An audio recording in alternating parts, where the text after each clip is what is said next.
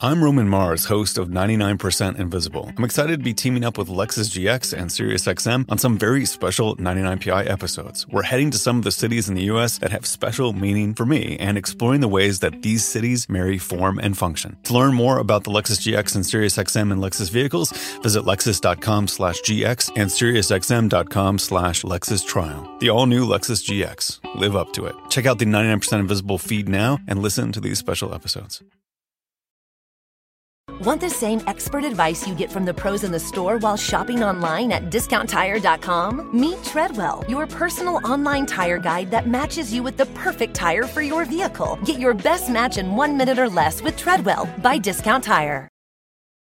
You can support this podcast at patreon.com slash partners in crime media. This week's podcast is sponsored by Madison Reed. Madison Reed is revolutionizing the way women color their hair with gorgeous, salon quality, multidimensional hair color delivered to your door on your schedule. Join the hundreds of thousands of women like me who have tried and loved Madison Reed. Visit madison-reed.com and get 10% off plus free shipping on your first color kit with promo code WRITERS. That's madison-reed.com and promo code WRITERS.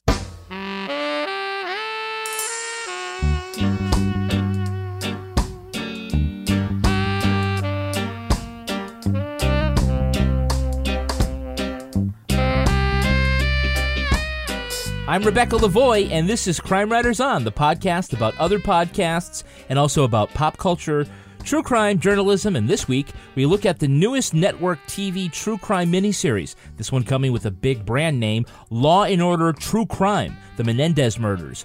Also, further updates in the Making a Murderer legal appeals efforts. Joining me to get that and a whole lot more done is my true crime co author and real life husband, the host of These Other Stories, the Law and Order podcast, Kevin Flynn. Nicely Hello. done. Very nicely done, Kevin. Very nice. Also with us is journalist, true crime author, licensed private investigator, former defense investigator, certified cat lady, and the woman with a nose for news, Laura Bricker. Hello, Bricks. Hello. And finally, the most positive, least wet blanket person in the world, at least according to the Crime Writers on Facebook group.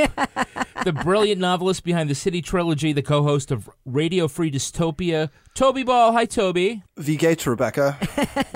All right, so Rebecca, why am I the one reading all this Pretending to be me. Yeah. Um, because I'm sick as a freaking dog, and I didn't want to subject our listeners to this voice. For I don't want You to sound a whole lot better than this morning. We were thinking we had oh to God! do this. Oh God! Yes, but this is difficult, and I don't Okay. want to subject our listeners to a lot of this. But I did want to participate because I really want to talk about all the wigs in the Menendez brothers show. All right, well, I'm just going to ignore you for most of it. Okay. And that way you can feel how. Can I raise my hand when I want to say something? Yeah, and, okay. and I'll ignore you the way you ignore me when we do that. okay. Now, uh, before we get going, I just I want to bring everybody up to date and thank everybody who helped me out for the walk a mile in her shoes. Which you just did. I just did. I just got back, and Do uh, corns. I yeah, my feet hurt. No, I don't have like like actual wounds, but uh, my thighs are pretty uh, messed up. Yep. And I thought, uh, Laura, help me out on this. I, I, I every year, like when I tried to do this walking in the high heel shoes, I never know like heel to toe, toe to heel, flat. I, I didn't quite get it, and and this year I just decided I'm going to start swinging my hips.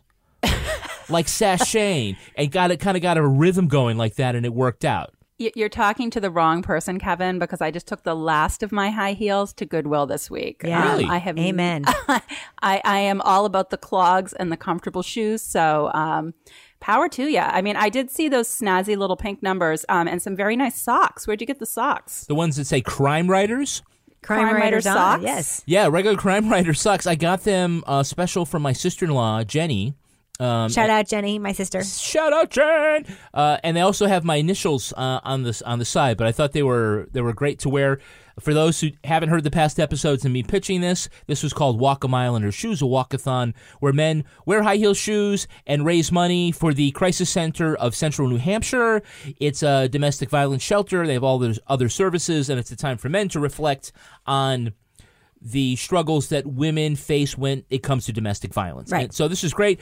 So we had a lot of different teams. Uh, we had a lot of local police officers. Um, and, and Pumps on Patrol was one of the names of one of the teams. And uh, the heel rose, or I just Who it was the dude in the kilt? He was cute. that guy was he's a former uh, sheriff's deputy. Ah, got we got a lot of photos. I put them up on Facebook, and I want to thank everybody who donated because they've been donated, and still like at, at- the the donations are still coming in. So How much did you raise? Raised twelve hundred dollars. Oh, that's not bad. Wow. Yeah, I was hoping to raise like four hundred bucks. You could have bought like a really nice dishwasher I, with I that could, money. we could have, but this is going to a way better cause. And I told better. people I would read their names, and if your name isn't on this list, it's because I didn't get it till after we recorded, and I'll get you next week. So thank you so much to Alana DeRoshko, Ann Rogers, Benjamin Bruning, Bonnie West, Bruce Assam, Dana Inskeep, Dawn You're gonna butcher all these names. all these names. You're gonna Just edit say these. it. Just say Dawn it. Don Loges, Emma McLaughlin, Elsie Frajka, Just say it. Just keep going. Aaron Fox. What up, Foxy? Uh, Helen McCusker, Holly Wilcox, Janelle Vreeland, Jennifer Cobelli, uh, Jennifer Rubenstein, my sister in law. Thank you for the socks and the donation. Judy Teigman, Katie Veproskus, Kylie McElvin, Lee Hoffman, Lauren Lapointe, Lucy Parrott, Mackenzie Adderman, Margaret Lenahan,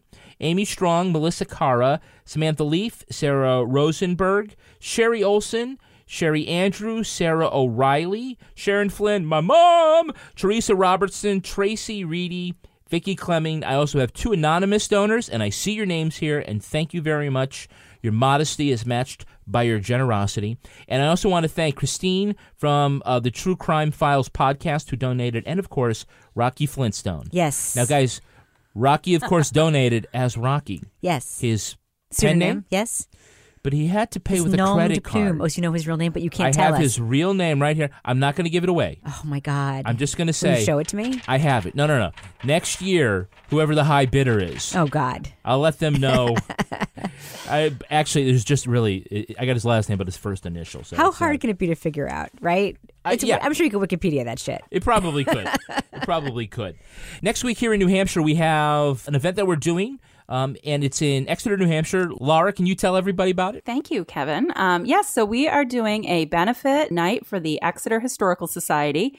Somebody asked me yesterday, they're actually doing a little story in the local newspaper about it. Like, why do you want to help the Historical Society? And I was like, you know, they made my kid Little Lincoln a few years ago um, when they unveiled the Lincoln marker in town. So I'm kind of indebted to them because we have now the most awesome family picture ever in our house. So it's going to be at the Word Barn. And as Rebecca said, this is the most New Hampshire event we've ever had. We're going in, yeah, you have to park in a field. There will be a child directing traffic telling you where to park. At the Word Barn, there'll be food from the Thirsty Moose. And um, it's it's a really great venue. It's a really great cause, and you get to hang out with all of us. And it's going to be next Thursday, October twelfth. Um, we'll talk about how we met. I think we might do a little sample recording session. Actually, it might not be a sample because we might actually use it. Maybe. Um, See how it goes. Maybe. And we'll have some uh, cocktails. Oh yeah, we're definitely doing that part. Yeah. So next week we will have a regular podcast. Uh, we may use an excerpt from our live show in that. So it won't be this won't be a whole live episode, but we will be talking next week about Dirty John. Dirty John, the new podcast from the LA Times. It's very buzzworthy. And we will also be talking at our live appearance about the disappearance of Maura Murray, the new Oxygen miniseries. Yes. So if you want to bone up on that, you could do that. Yes. Laura, one last thing. I have a note here that just says audiobook. Yes, hallelujah, people. So, those of you that like to listen to a book and perhaps want to use one of our regular sponsors to buy that book, my Audible.com promo code crime. You mean that one? yes, it's now. I have officially signed the deal, so I can tell you all um, that Lie After Lie, my true crime book, is going to be coming out on audiobook in the very near future from Brilliance Audio, which is part of the Audible empire. Have you listened to it? I have not, but I know the lady that um, recorded it. She was tweeting at me, and apparently she is a very popular reader. So I am eager to hear um, how it sounds. nice. That's good. Toby has uh, his first book is out on audio. And what was that like for you, Toby? I mean, there was like an audition process, right, for the, the different readers? Yeah, they sent me like six or maybe eight little audition things. I think it was like two minutes of them reading like the same passage, and you just you just like let them know which one you like the most. And it was it was mostly like Canadian theater actors. Because I I assume because it's a Canadian company, I don't know. But anyway, uh, the vault is available on Audible as well. Very cool. All right, now I need someone to read this. True crime update. Nice. Very nice. So much enthusiasm. Oh, saving everyone's voice here. Now, there was a big development this week in the appeal of Steven Avery, the protagonist from the Netflix docuseries Making a Murderer. Laura, what did you find out? Well, this is much easier. So last week we talked about his uh, nephew, Brendan Dassey. Um, Steven Avery's case here is a little more clear cut. Um, so this week on Tuesday, a judge denied his request for a new trial in the murder of Teresa Halbach, which, as you recall, was the kind of the center of the Making Murderer series. He is currently serving a life sentence with no chance of parole for the 2005 murder and rape of Teresa. Um, so, in the judge's decision this week, the circuit court judge in this is I'm going to butcher this name, Sheboygan County, Sheboygan. Sheboygan, Yeah. In okay, so the Sheboygan County Circuit Judge ruled this week, and, and in the ruling, she stated, given the totality of evidence submitted at trial and the ambiguous conclusions as stated in the experts' reports, it cannot be said that a reasonable probability exists that a different result would be reached at a new trial based on these reports. And so you recall that when, when this was filed, you know, Steven Avery has this um, very Twitter happy attorney now, Kathleen Zellner, um, who filed a 1,272 motion for the new trial. Um, and in that, there were claims of ineffective counsel from the appeal lawyer, prosecutorial violations, evidence tampering. And then there was also this whole thing about new forensic evidence. They were arguing that there were tests that were available now, forensic tests that were not available then that were going to prove his innocence. In particular, they zoned in on his DNA that was found on a key. And I think this is a key that was like behind the like um The shelf. it was behind yeah, it was like Yeah. behind On the, the shelf. floor, At right, first it wasn't yeah. there and then it was there and there was all this it appeared poof. And so in this um, appeal, Avery's attorney suggested someone took his toothbrush and planted the DNA on the key. And that's how it got there. Yeah. I know. Yeah, I mean, ugh. so you know, since this has happened, the twittering attorney Kathleen Zellner um, has tweeted out a news release saying she plans to appeal this to vacate the judge's decision. And she says this is based on the fact that there was already an agreement reached between herself and the attorney general's office to conduct further forensic testing, and that this, as a result of that, they would allow her to amend his petition. Really? Well, this is crazy, but listen to this. So she says there was an agreement, but apparently she only shared it with the media. She didn't actually file a motion or share it with the court. Ah. yeah, that seemed really weird. Like, you know, that this, the AG would agree to that. Right. You know, before the judge made a ruling. Right. Yeah, so it that seemed, you know, so she may have, I think, uh, you know, twittered that out, but that wasn't actually filed with the court. Now, here is an interesting little tidbit that I came across.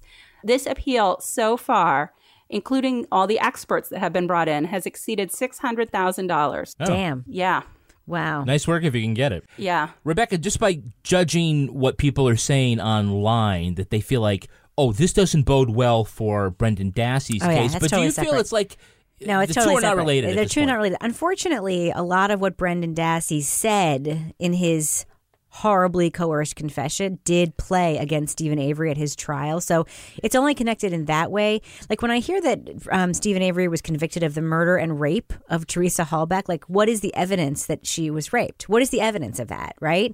All they found in terms of a body was like f- a few little chunks of bone in a fire pit, right?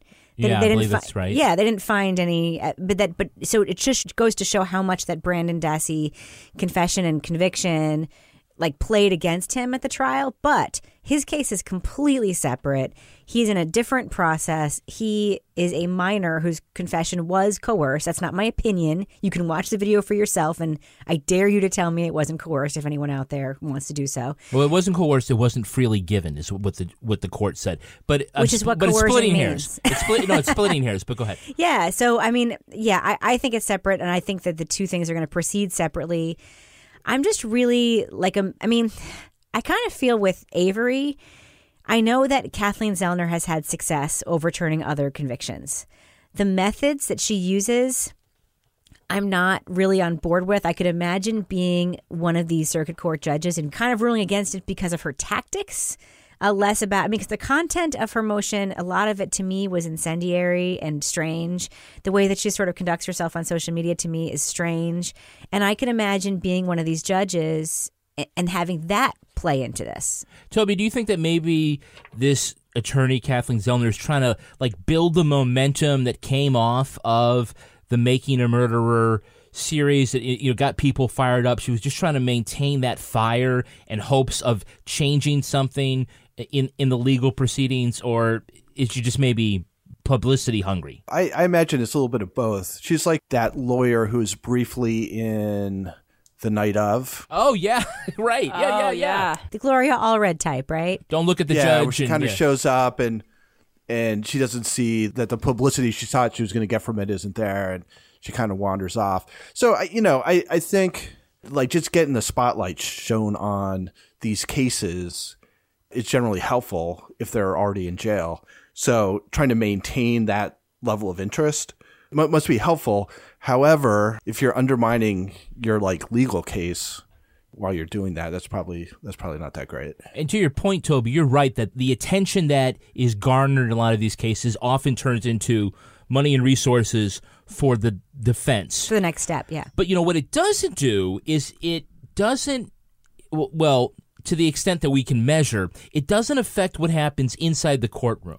You're not trying the question is are you trying to influence a potential jury pool or are you trying to influence a judge by getting extra publicity that they would be exposed to? Laura, is that an effective technique for winning a trial? I don't think so. I mean, I think that, you know, you would hope that the judge isn't going to be looking at the publicity that's being garnered for a case, but is actually going to consider kind of the points of law that are at issue. I just feel in this case, I could see, you know, Wisconsin, a little bit, you know, rural in certain areas, certainly not, in, especially where Steven Avery's from. This is going to be seen as a little bit obnoxious after a certain point. I, I don't know if it's that what actually happens inside the courtroom that's affected as much, but the fact that things do happen that might not not have broken through if it hadn't gotten this publicity. Like if Adnan had not, if Serial hadn't been there, whether the legal machinations that followed would have happened. And I think it's the same with Stephen Avery. It's when there's enough publicity around something that you take a closer look at the trial, you, you see if you have room for appeal. Whereas th- there's got to be, you know, hundreds of people in Wisconsin who had messed up things happen in their trials or, or, or whatever. But because they don't have the spotlight, it's going to stay in obscurity. Yeah, and if Zellner can keep firing up the base, uh, there's probably you know money that will go into to benefit the defense fund. Rebecca, what did you want to add? I just wanted to add it's my opinion that Steven Avery may not have done this. I don't know. Obviously, no one really knows. But based on the stuff I saw in the documentary, just on his, I hate to say use the word affect. I'll just go back and repeat what I said back then when we were talking about it. He's not smart enough to be as skilled a liar as you would need to be to lie as smoothly as he did when he was facing the camera and talking about this crime. So mm-hmm. I think he either didn't do it or it just went down completely differently than the state is saying it went down. But the other thing that I wanted to say is the difference between the Adnan Syed case and the Steven Avery case in terms of the legal approach. Yes, Adnan Syed had the benefit of A, Serial raising his case in the public interest, and then Undisclosed coming out and doing, you know, 20 additional episodes picking apart the investigation and looking at pot- potential legal avenues. And they actually uncovered new evidence in Yeah. his case with the cell phone fax cover sheet. But you look at the trial tactic, the lawyer that Adnan Syed has, Justin Brown, is a measured, calm. He has a blog that could put his stuff on his website, but he is not Kathleen Zellner. He is not going out there and stoking the flames of, you know, people who tend to be sort of like against the injustice seekers. He's not fanning those flames. He's just going into court and he's doing his job. He's filing the briefs and he's delivering his arguments. Yeah, two places where I think this is actually done well, and one is undisclosed. And I don't think we're we're not saying anything that Rabia hasn't said publicly. She said this at Podcast Movement that the target audience on sort of all the legal stuff, the arguments, was not the judge or a potential jury pool, but it was the prosecution to Right. show them these are our cards, and we still have more to sort of get them to think about There's how far they want bombshell to that fight. we don't know about. Even still I don't right, and a bombshell. Right, uh, what is that bombshell? I'm dying to know. Right, I would be wondering that. The other one that is using this very well is Bowe Bergdahl's attorney. Totally, yeah. They're not like tweeting every day, but they're putting all the documents out on the web because there is the possibility or the or the specter that that trial could be done in secret. It's a court martial. It's not like we can go and you know, Toby, go to a courthouse and say, I want to sit in on these proceedings on, on Bergdahl. Sometimes you do need to shed some light on what's happening. Yeah, no, yeah, I, I, I think that's right. Okay, Rebecca, you said this, and I'm just going to ask Laura and Toby. Enough time has passed since the impact of watching Making a Murderer. Who, at this point, thinks there's reasonable doubt that Steven Avery committed this crime? Rebecca, you said that. I do. I think that the cops are dirty because I think that they have shown that hand over and over again. I think the prosecutor's a little bit dirty.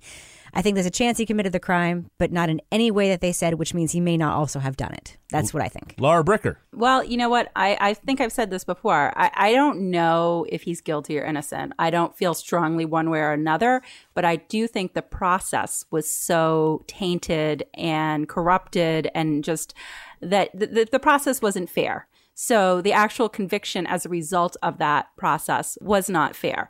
So whether or not he did it or not, I don't know. But I, I do think that there are some questions about how the case, there are a lot of questions about how the case was handled. Toby Ball. I'm not. I'm not totally sure. I mean, I think one of the things that leads me to believe that maybe he's not innocent is that you know we've talked again and again about how how good is your counsel mm-hmm. in these situations, and he had great lawyers working for him, and you saw like sort of how creatively they thought and things like this, and he was still convicted. But again, you know, you watch Making a Murderer, and it, you know, it's it's no doubt there's there's a slant to its coverage, but it's hard to walk away saying that he definitely did it. Like it feels like it raises enough points that regardless of what sort of the rebuttal would be, that he seems, you know, hard done by, despite the fact that he had, you know, super competent counsel. I'll just say one last thing. A super competent counsel, Dean Strang and Jerry Buting, Jerome Buting, both really reasonable guys with continuous, like, real defense practices. These are not like media guys who are now like associate like producers for NBC dramas. Like, they're still practicing lawyers. They both are like completely sure that he didn't do it, and they've said that publicly. And that holds like a little bit of water for me just because of who they are and, and what their role in the media is, which is minimal. Like they, they, they have gone around the country talking about the case, but they Isn't don't that have, Dean's office phone number? yeah, posted yeah. on the wall It there. is. I know. It's like my little. It's one of the little things I keep in our bulletin board next to the photo of Rob Lowe. Which, In by the case way, you get arrested, you, you already have Dean's phone. I have It's your, Strang's phone number phone call. Yeah, no, I connected him with an interview once, so that's how I have that. Yeah. Well, I if I were on the jury, I think I could be convinced to convict. I don't know. I think it's it's changed for me, but um, I'd have to watch. I'd have to watch it all again. All right, we're gonna move on to another one of these. Toby, can you say it again? True crime update number two. Oh my God! I just peed a little bit. Oh no. Hey, I- so, uh, FBI agent Jim Fitzgerald, Ah. the real James Fitzgerald, uh, took to his blog to write about the miniseries, the uh, Manhunt Manhunt Unabomber. Unabomber. Because as we talked about it, we said we had some problems with sort of the storytelling and questions about kind of like how close to reality is this? And the like Pollyannic portrayal of Fitz as like a saint. Yeah, and the whole sort of Hannibal Lecter, Clarice Starling kind of stand. It's like this was just a little too much. A little too bullshit. Yeah, and so you know, if you go to uh, Fitz's, I'm gonna call, I guess I'm gonna call him Fitz now. If Oh, you go, God. no, Don't do that. I'll have to call him Fitzgerald because Fitz is the character. We'll go like that. Fitz, if you go to Fitzgerald's blog, and people were tweeting this at, at us, he's like a 17 page uh, explanation about sort of explaining the process of what went into the development of the miniseries, and said that several years ago, both he and Jim Clemente went to the network and pitched this idea about you know looking at how the Unabomber was captured and thought of it sort of like as a team, very much like Spotlight, in that sense that it was like this is how the team did it. And they liked it, and he signed a bunch of papers and signed his life story. And they had a they had a writer to do it, and they got rid of the writer, and they got rid of Clemente. And the only person they hung on to was Fitzgerald because they needed his life story. And he goes into about how this writer got canned and that writer got canned. This director came on and they wanted to increase the drama. And so he wanted to come out and say this because there, he was getting some pushback on social media, especially from former FBI agents. But the network, Lifetime, basically the PR people said, don't say anything. Let's not make this a story unless it has to be a story. You know, so he says on his blog. so he says on his blog. But he's like, he, he comes out and he says, look, all that stuff where Fitz meets Kaczynski's, I've never met Kaczynski. And that these producers thought that they needed more drama. Mm-hmm. And so the closest there is a, a kernel of truth in any of that is that he was about to go interview Kaczynski after his conviction, and he had a bunch of questions he wanted to ask him, and some of those questions got it, made it into the script. But all of this stuff about him, like living in the woods, and You mean all the bullshit stuff? All it's funny because all the stuff that would just like smelled like bullshit the stuff i didn't like about it was all made up and the things that i did like about it were pretty close to the actual truth of the story You wouldn't have liked it anyway.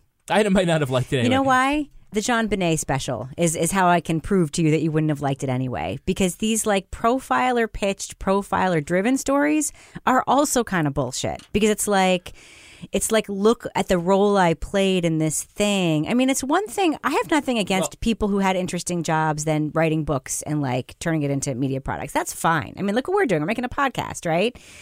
But in no way are we trying to sell our story of a thing that makes us look heroic. And okay there's no way for that this not is to be the thing that the guy that what fitzgerald says the guy on social media was giving him crap about. And what he s- specifically wanted to say is no that isn't what i pitched. I didn't pitch a story about a profiler who went after and caught the unabomber. I wanted to talk about uh, you know here's a great story about this task force that everybody did all this stuff and then it's like, oh, then they make it out so that the head guy is like really mean and that nobody listens to him. They had And to add all the they, television they had a lot of Yeah. artificial drama to it.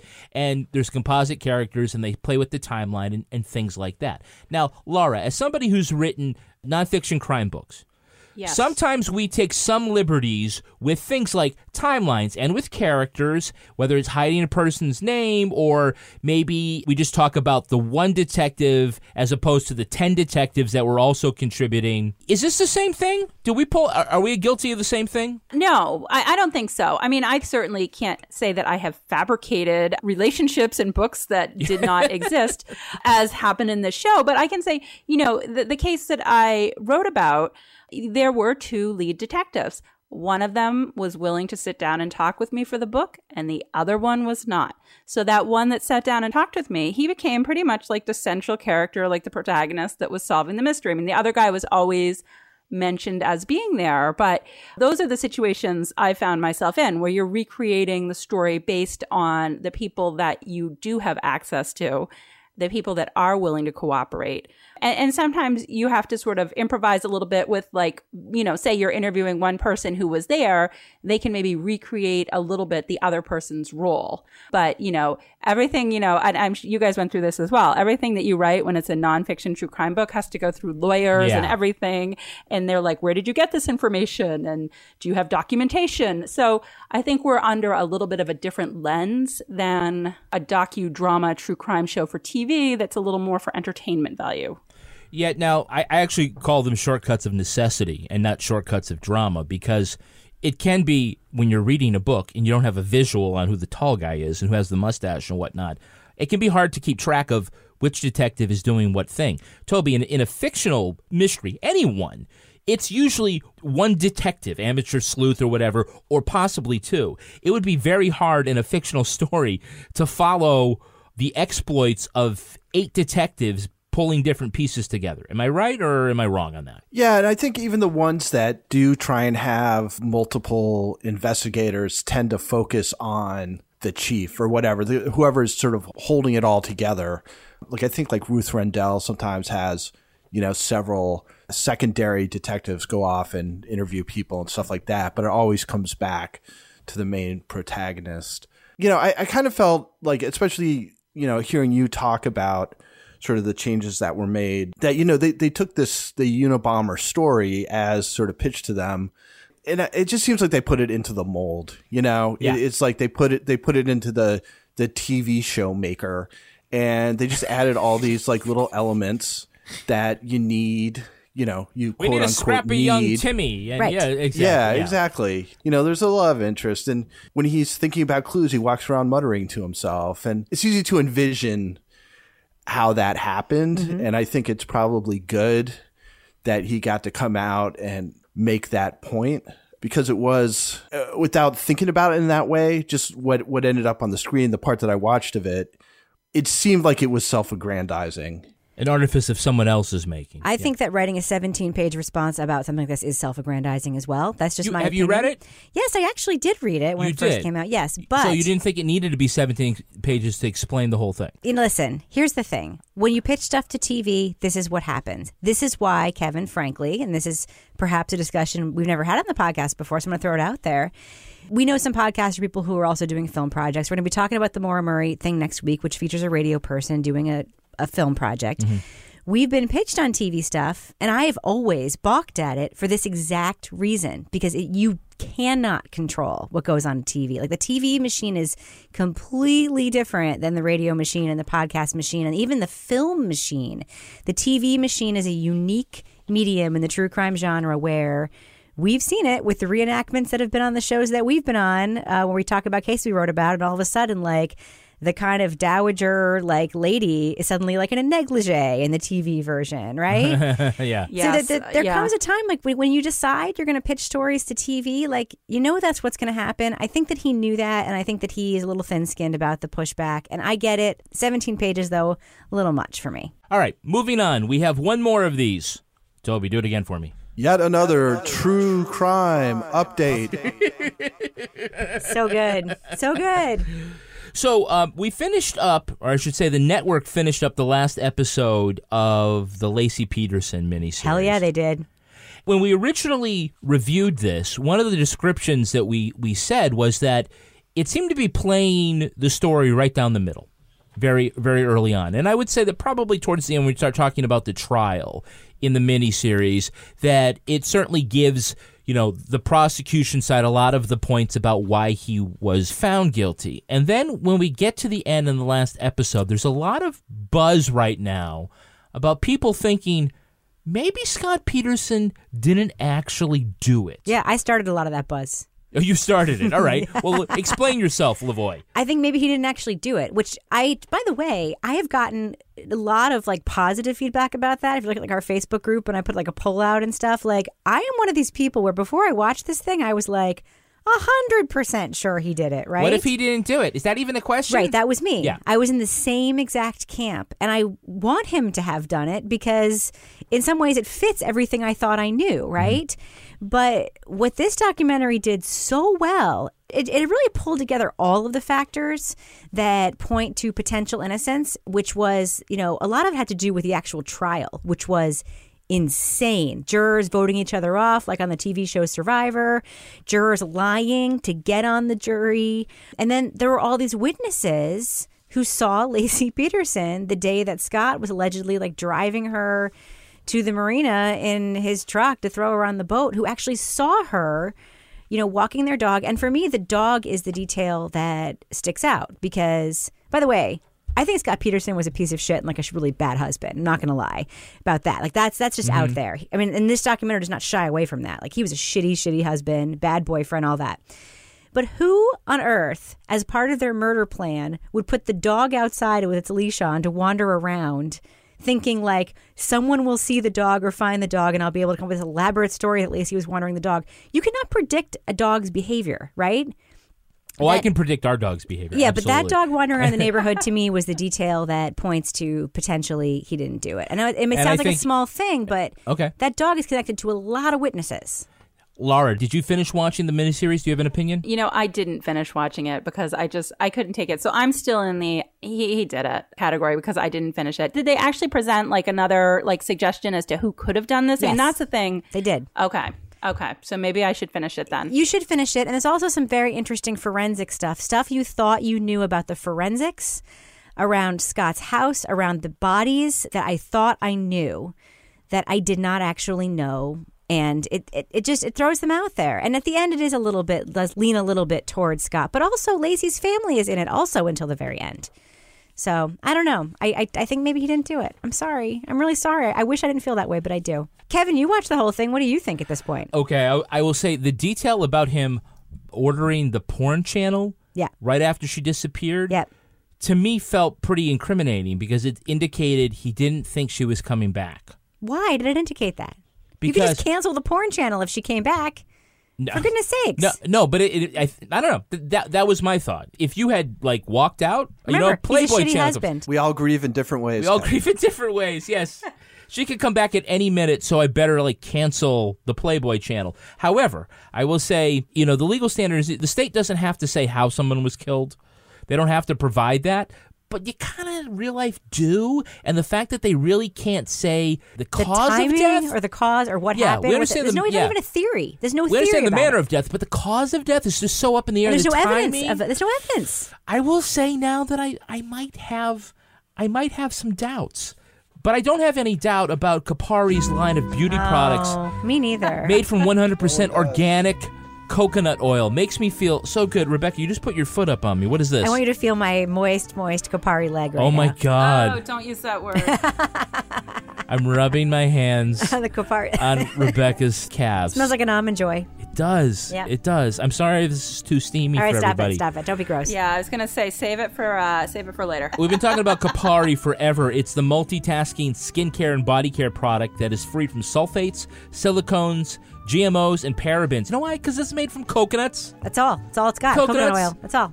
Hundred percent pure coconut oil. From from f- harvested from like family farms. oh, I know. Coconut farms. Responsible coconuts. Absolutely. It's for head to toe hydration and a beach smell that just won't quit. Nothing beats Kopari's organic coconut melt. It is the ultimate multitasker.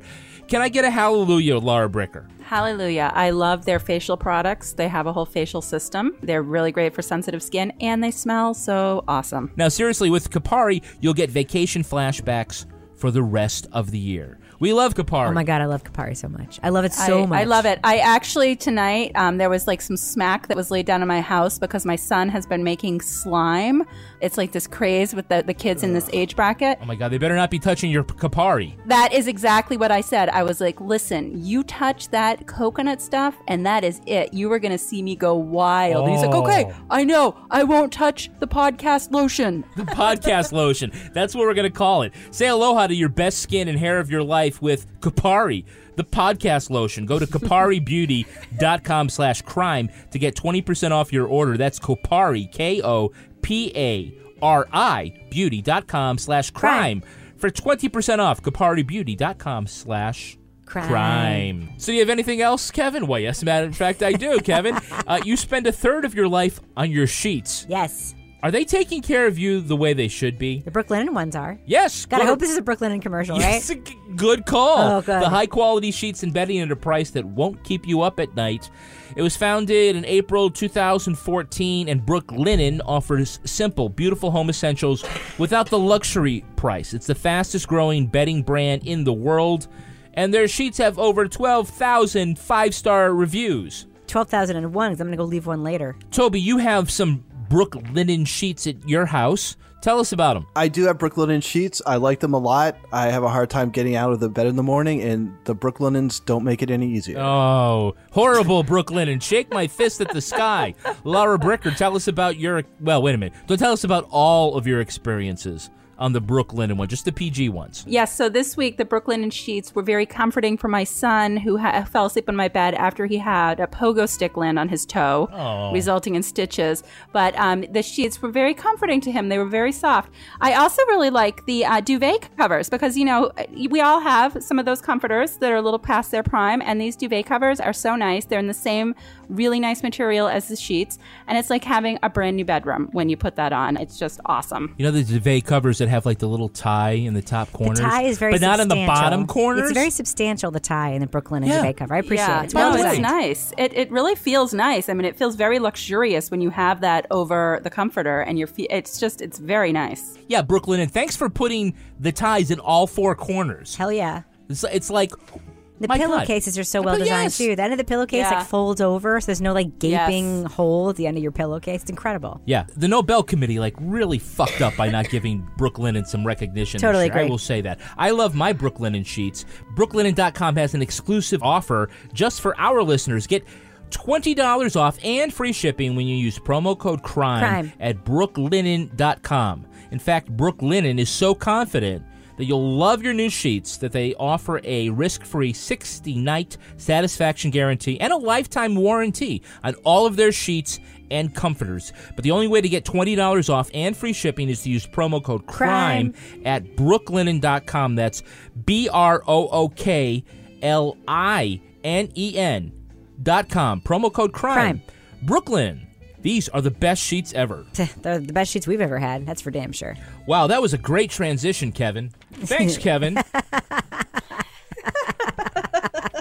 Are we moving on, Kevin? We're moving up. All these fucking papers. I don't know where I'm at. Hold on. Give me a sec. Give Are you sec. getting like the host paper cuts like get I always get every week? yeah. Thanks for oh. numbering these. Okay. All right. Well, let's get back into it. Uh, following the, on the success of the critically acclaimed People versus O.J. Simpson, NBC has jumped into the miniseries game of retelling famous crimes. Last month, the Peacock Network launched Law and Order: True Crime: The Menendez Murders. Now, despite the title and the famous Dunk Dunk, it's a Law and Order spin-off in name only. Does the show have the star power and the storytelling power to pull this off in prime time? Rebecca, okay, it's Dick Wolf, who's the executive producer. Why brand it Law and Order? I have no freaking idea, except to get people to talk about it and watch it. Maybe. I mean, they have the dunk dunk in between scene transitions, but it really is Law and Order in name only. There's no tie to it. The cops are much savvier and less cheesy than they are in the Law and Order franchises. You know, we do a whole podcast about Law and Order, so I feel like I really know that show in and out. And this is nothing like what we talk about on our other podcast. Laura, when we were just talking about you, you know sort of the uh, dramatic liberties that television takes, and sometimes in books we take, I will say that they're very upfront in the first ten seconds of every episode that they are taking liberties on this case. I think they don't really, and, you know, I, I question if they knew where they were going with this because it's like they're trying to make it like Law and Order. So they're like, okay, we're going to take some liberties to dramatize this a little bit, but it's really not like Law and Order. I don't know. It's just kind of falling a little flat for me. What do you think about Doctor Daddy? Oh God. Dr. Daddy Yeah, we're is jumping ahead. so freaking creepy. And I liked him on the Good Wife show in the beginning of the show, but this I'm just like, was he one of the 80s Brat Pack guys too? no, he He's was in Sports Sports, Night, Night. Yeah, He's- Masters of okay. Sex. He's an Aaron Sorkin person. yeah. Okay. But yeah, Dr. Daddy and his mistress with the horrible wig, I just can't. Heather That's. Heather Graham. That's Kevin Flynn's. uh, uh, that's your free pass. That's my free pass. I'll, tell, I'll tell you sometime about how uh, we met Heather Graham in Las You blew Vegas. it. You totally blew it. I totally blew it, which is why I'm still here. Toby, now I know you're not like a big Law and Order fan, but part of the Law and Order fictional formula is that we have the cops, and with very few exceptions, we don't know a lot about them. It's really driven by the mystery, and these cops just come along and they're very utilitarian. To that extent, do, what do you know about the cops in this? If I gave you hundred dollars, could you name the guy with the mustache? Uh, do they ever name him? No, I don't know. The I don't know. No, guy. it's like there's there's a guy with the mustache and there's the guy without the mustache. And the guy with the mustache is sort of nominally in charge. And once in a while, he makes a Briscoe wisecrack, but that's about Yeah. it. And then there was one time when he snapped. He was on the phone and he's he snapped at the other guy to get his attention. Oh yeah, And the hey, other guy hey, dropped everything here. he was doing and looked up. Hey, over Yeah, here. Exactly. That's what Rebecca always does to me. No, it's not. I hate people who do that. That's like a very New York thing that obnoxious people do in restaurants is snap at the wait staff, and I hate that. It's always been a pet peeve. By the of way, yeah, there's more wait staff abuse in this show yes, than I've seen in a long time. I love it. Give me some real spinach. this spinach is mushy. Can I get some real spinach, please? My glass has been empty for ten minutes. Yeah. By the way, Rebecca, my glass has been empty for ten minutes. I you actually taking- do like that stuff. I'll tell you. Um, are you about to ask us what we remember about this case? Is that the next question on the list? Yeah, I skipped it. No, don't skip it. 'cause I think it's interesting. What do you remember about this case? I well, here's what I remember. I remember that there were two brothers that they did kill their parents, and that their defense was about their parents being abusive. Mm-hmm. I also know that one of my best friends lived in the college dorm at Princeton with Lyle Menendez. what? She says that no one was particularly surprised when it turned out he killed his parents because he was Wow. really flashy with the money right after they died in a way that was like Obscene. really, really obscene and very, very strange. Well, let me just put a bow on sort of the Law and Order brand part of this, and we can get to sort of the other discussion about the show. Rebecca, and I'm asking you this because you're on the These Are Their Stories podcast Yes. with me. I would say that if there are some other things besides the dunk dunk Yep. that carry over, and a little bit about sort of the way they, they draw the police characters as sort of superficial, they're doing their thing, and we're not going to see a lot of, you know, of them barbecuing on the weekend. If it's like any Law and Order franchise at all, it's like Criminal Intent.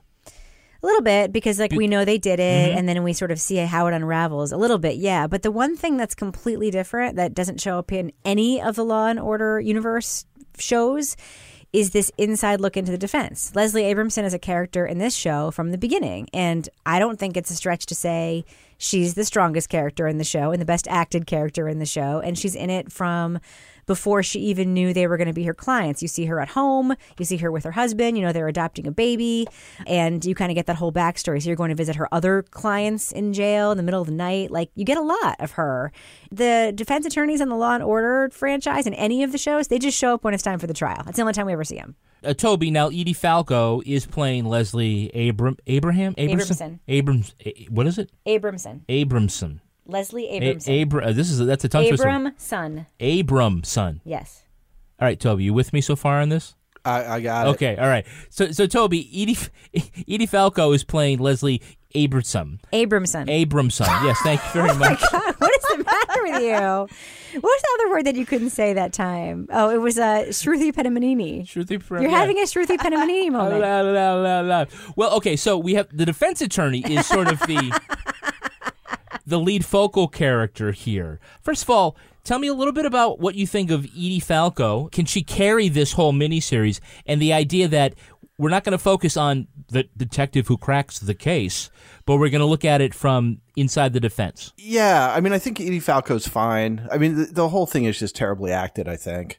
I mean, she seems like the most sort of legit of anybody.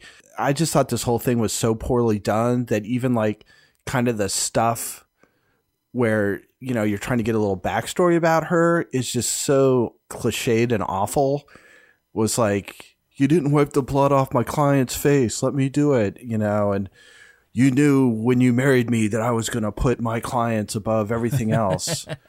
you know, it's like all this stuff. It's like Jesus. Toby, I think that that's probably going to play into the future when, when during the trial she gets a lot of criticism for being sort of motherly to them, and I think that we maybe they're setting up. See, she's like this with all of her clients. She acts like a very caring woman, motherly to all of them, and it wasn't.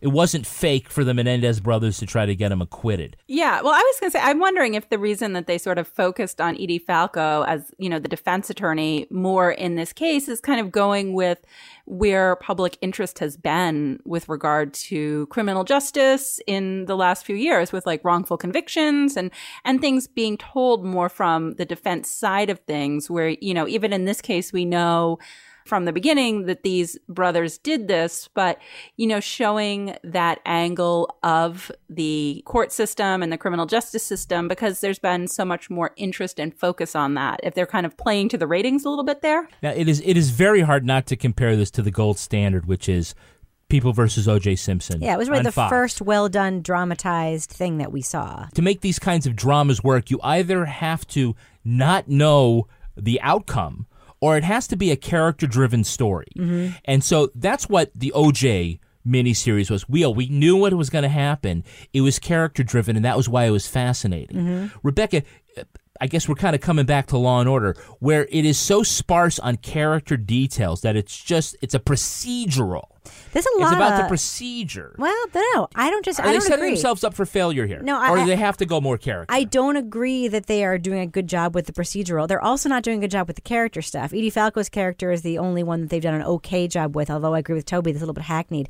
Eric and Lyle are actually super interesting in real life. They really are. I mean, Lyle did a Today Show interview a couple weeks ago with Megyn Kelly. A whole other conversation On there. the telephone. But on the telephone, but when you hear him talk, like he's a compelling and interesting guy, and he makes like a fairly cogent case for himself and his brother in a way that this show is like completely stripping out. So basically, in this show, Lyle is the uh, like the douchebag preppy kid who's just like evil, right? But he has this like weird protective thing with his brother who's like neurotic and like needs to see the shrink just to get through the day, but also happens to be like a crackerjack tennis player. Like they're trying to paint with too broad of a brush something that is probably a lot more interesting than what they're showing. Even the examples that they show of the alleged abuse so far have just been so silly and not particularly convincing and empathy inducing to me. I think they're really trying, but it's just not the same. They have to try to build that some more. Laura, now I, I tend to think of this case as sort of post O.J. Simpson trial, Los Angeles. I was surprised that these murders took place in 1989 and that this case stretched that far back.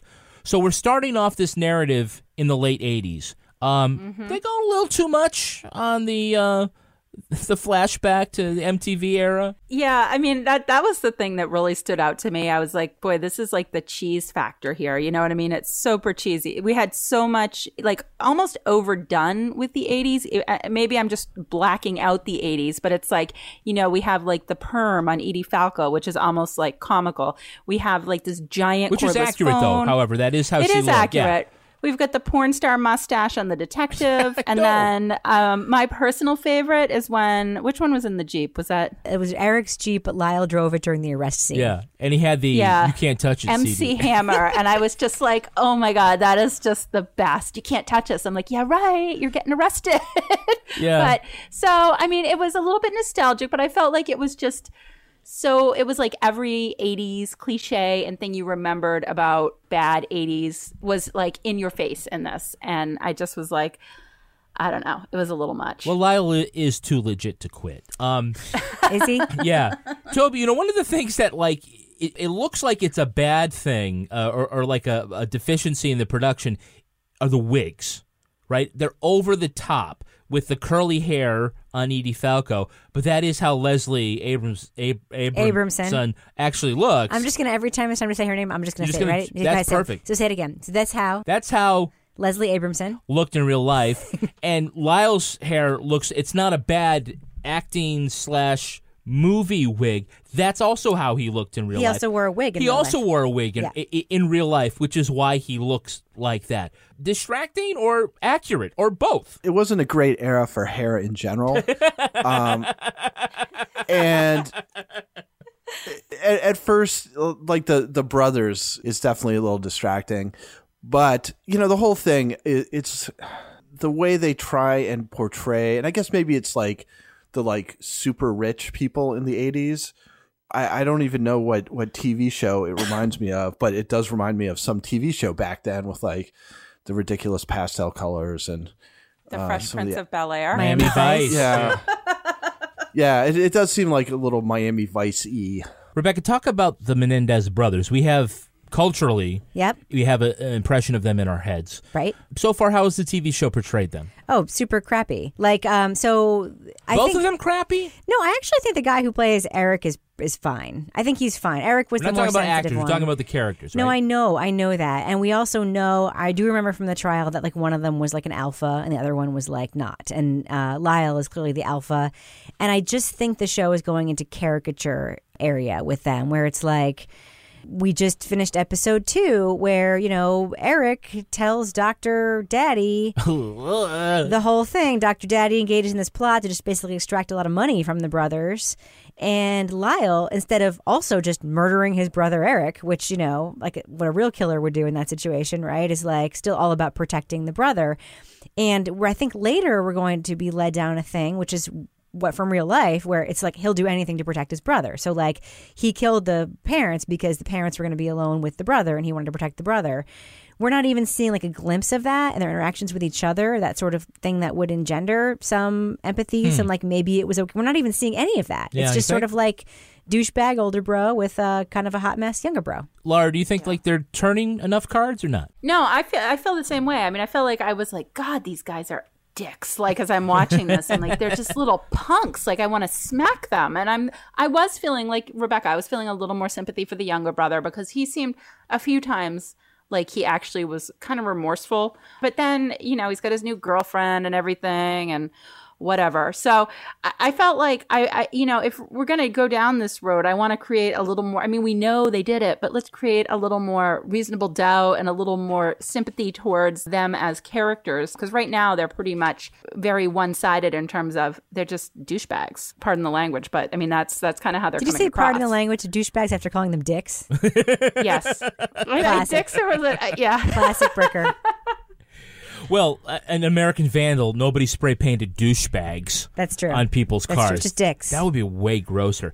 Toby, so O.J. Simpson, Yes. JonBenét Ramsey, now the Menendez brothers. Are we in a period of true crime nostalgia? Are we nostalgic for these big cases? Um, I'm not. Okay, do you think that the networks think people are? Yeah, I guess so. I mean, so look, the the stuff that I think has been really successful in true crime over the past couple years when it's just been absolutely booming has been people finding little known cases that have really interesting aspects about them.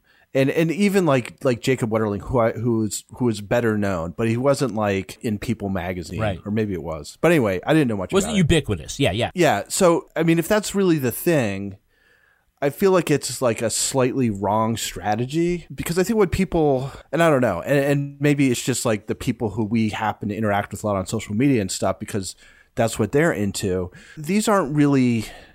With, with with the exception of the OJ thing, which I which just involves so many different aspects of, of our society and legal system and all this stuff, but I, I think what people like to see is the workings or lack of of the justice system. They want to feel invested in somebody's case, and I don't feel like I don't even I don't even know what to say about this Menendez thing because it it's almost like it feels like somebody did an outline of like things they could remember of the case and just like tried to make a show about that because it really doesn't at least I mean maybe later it gets great but so far it hasn't illuminated anything other than checking off some boxes about things that you might have known about the Menendezes. You know, I would be disappointed if what this turns into like the next phase is let's go back and look at like old crimes and make sort of docudramas about them. I think that would be the bad route to go. But there's no way that there isn't a Chandra Levy show in development somewhere right now. There's just no way. Someone's pitching that. We're going to see that hitting the airwaves Yeah. in the next year. I guarantee it. Okay, so Yeah. two episodes into this, with that caveat, let's ask the crime writers: thumbs up or thumbs down on watching Law and Order: True Crime: The Menendez Murders. Laura, how- let's start with you. Thumbs up, thumbs down. I'm going thumbs down. You know what? If we're going to call this Law and Order and we're going to take dramatic liberties with the story, take some more dramatic liberties and actually make it like a Law and Order or don't put that name on it. You know, it was, you have other things to watch that are better to see. Toby Ball, thumbs up, thumbs down. This is I, this may be the worst thing that I think we've we've watched in my opinion. Wow. Okay. So a thumbs up. No, I, it's thumb, thumbs way down. I don't think that's. uh Yeah, it, it, I thought it was it was bad in all ways. Rebecca, which way are your thumbs pointing? Thumbs up. Okay. Um, I think it's terrible, and I'm really enjoying watching it. It's a guilty pleasure for me, maybe because it has the whole network shine to it. I really do like Edie Falco's performance. I like seeing good actors do bad material. There's something about that that's fun for me. So I'm giving it the. It's not ironic. Like I'm giving it thumbs up. Like if you like network TV in its most bad form, like I do sometimes, you like this. So thumbs up for me, even though it is terrible in every way. Yeah, I'm gonna go thumbs up, but you know, not enthusiastically here. I, I give it thumbs up, meaning that I'm going to continue to watch it because I f- still feel like it's going to grow into something. Uh, although, part of me thinks this could crash and burn out pretty hard. That would be fun to watch too, would it not? That might be fun to watch too. That might be fun to watch too. It, it's not fun like when you burn the food that you have for dinner because it's so complicated. You don't know how to right, make it. right. Which is why I love HelloFresh. Oh, I felt an ad coming on just then. I was right. Yeah, we are on a mission at HelloFresh to save home cooking because it's just way too good to go away. They want to make cooking more fun, so they focused on the whole experience, not just the final plate. They like to think of themselves as a farm to box company. Uh, HelloFresh comes with either the classic box, the veggie box, or the family box. And each week, HelloFresh creates new delicious recipes with step by step instructions designed to take about 30 minutes for everyone from novices to seasoned home cooks who are short on time. So, Laura, tell us about the HelloFresh meal you made. My husband actually made it for me, so I didn't actually Oh. see the name. But I will tell you that, you know, he doesn't get in the kitchen as often anymore. And the recipe cards are very easy to follow. Everything is, is laid out in a way that, you know, nice pictures. And, you know, even if you have children helping in the kitchen, it's great because they can follow the recipes and they can take part in cooking dinner. And it's all, you know, stuff that they're going to eat as well. So, and it doesn't take that long. Uh, what we'd like you to do to get $30 off your first week of HelloFresh is to go to HelloFresh.com and enter code CRIME30. So you get $30 off, Crime 30, and you'll go and you'll get your first week of HelloFresh for just 30 bucks. They're delivering food right to your doorstep in a recyclable insulated box for free. HelloFresh is offering a light fall meal right now and just introduced breakfast options. Mmm, it's all less than 10 bucks a meal. Again, that's $30 off your first week at HelloFresh. Visit hellofresh.com and enter code CRIME30. So, Kevin, do you have anything else to talk about? Why, yes, Kevin, I do. Uh, I want to tell you about a great experience I had personalizing a book for my nephew. Oh, I saw that. This is from our friends at Wonderbly, and I got a book which was called "Lost My Name." All right, now look, I, I I think you remember this. Like, uh, you could get a personalized book, like a book would come to your house with a kid's name, and it looked like a Word document mail merge. Yes. where it was like, and then the boy, big space, and it's you know with the print over it, Tony, and it just it just didn't really look like it was thoughtful or customized. It was cheesy. Or at all. Okay. So along comes Wonderbly. They offer one of a kind personalized products that can be made by you in just minutes. In fact, these guys won the British version of Shark Tank. Hmm. They got funding from them because it's really great. Is the British version of Shark Tank called Shock Tank? Shark Tank. Just wondering. Shark Boot because they keep everything in there. yeah. Uh, so it's made by you for your child, and the books literally don't exist until you press the button. So what you can do is you can go and you can select the gender of the of the kid, you know, color, hair, things like that, and then when you put in their name, the book comes out. It isn't just like all of a sudden they'll put in like a letter B. It spells out this book lost my name, goes through, and the character like finds each letter of his or her name. The one I did for Brendan has like the art is amazing for like the page with the letter B. So what if you did Rebecca? Would it be like someone The R would be different. Oh, got page it. two or page ten would be different. Each page is different. It's And- really custom. Yes, it's very custom. And the second C in Rebecca would be a completely different thing from the first one in C. The art is amazing. It reminds me of uh, Where the Wild Things Are. Yep. The story's great, and it's so much fun to give your kids, your grandkids, give it for a you know a birthday A gift. new baby. It's really, really good. It's a child's adventure. It's based on the letters of their name, and every story is unique. And each child can follow the letters of the name through the book to discover the story is really all about them. It's more magical than the typical personalized book that simply inserts a child's name in a generic story. So go to wonderbly.com. It's W O N D E R B L Y dot com and enter your little one's name for a full preview of the story. And then when you buy it, because you're gonna buy it, you enter code crime, at checkout and get 15% off your order. Visit wonderbly.com today. And use the code CRIME. Crime, exactly. Now for Rebecca's favorite part of the show, a little something she likes to call the, crime, of the week. Well, we believe there's a zero tolerance policy on bullying at the schools in Maple Heights, Ohio, but we're kind of surprised that it applies to the superintendent of schools, too. Oh, boy. It seems Charles Keenan thought it'd be funny to pants the vice president of the city school board. Oh, my goodness. It happened at a football game. Seems like the Maple Heights Mustang pride must have gotten a little too much for him. Keenan grabbed Michael White's waistband and yanked him down. All the way down. the incident happened in front of awesome. the, the hometown crowd and was even captured on surveillance cameras. Now, Superintendent Keenan says it was just meant to be a prank. Wasn't trying to be mean or anything like that, but he was suspended for 10 days without pay and he had to write a letter of apology. So, panelists, what is the next prank that the superintendent will play on members of the school board? Lara Bricker, what do you think? You know, I was gonna say he might like short sheet their beds, but Not with Brooklinen Sheets. Uh uh No not way. with Brooklyn. But his name just sounds so much like Peen that all I can think of is maybe some cars and some spray painting. I mean, I don't know. Nice. Toby, how about you? Uh, I was trying to think of other classic like pranks like that, and there's always the like slap the guy on the back and leave a little sign, and maybe you know school board might be like, you know, ask me about the new bus routes. Mm. or defund me. Rebecca, what do you think the next prank will be?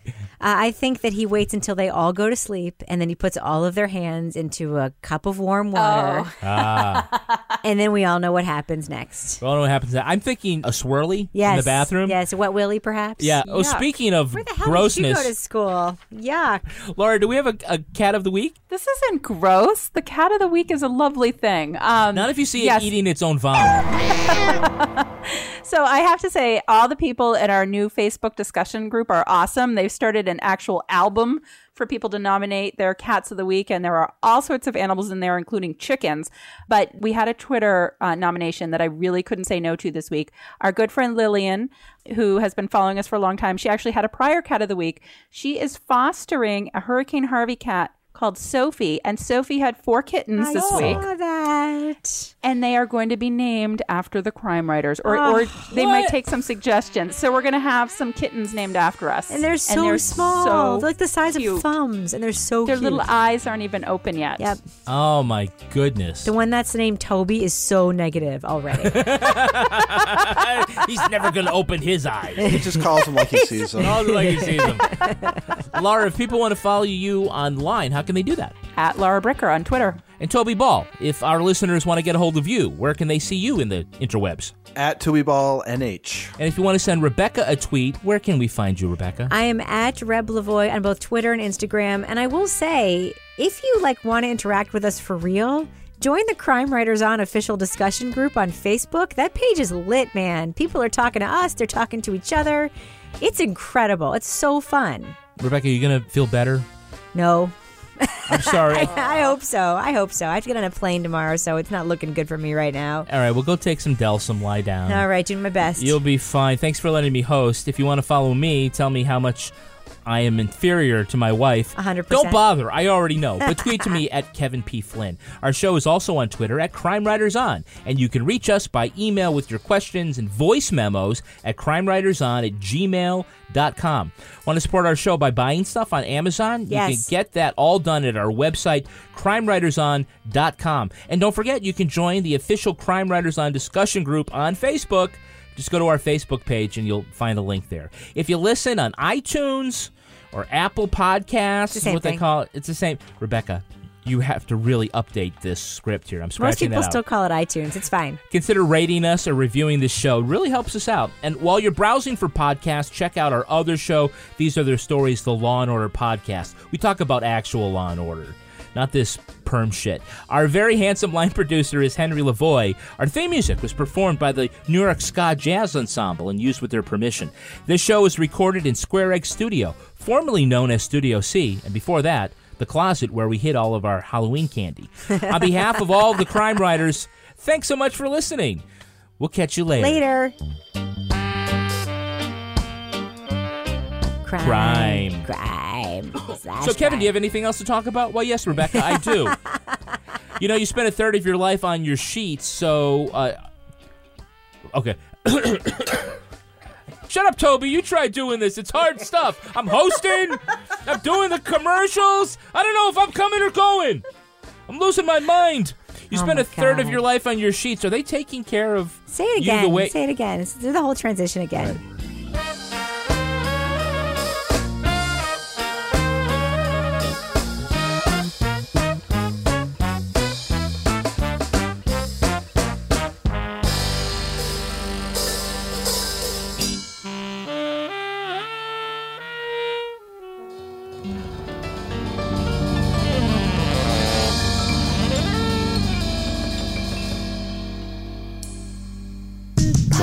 In Crime Media. Want the same expert advice you get from the pros in the store while shopping online at discounttire.com? Meet Treadwell, your personal online tire guide that matches you with the perfect tire for your vehicle. Get your best match in one minute or less with Treadwell by Discount Tire.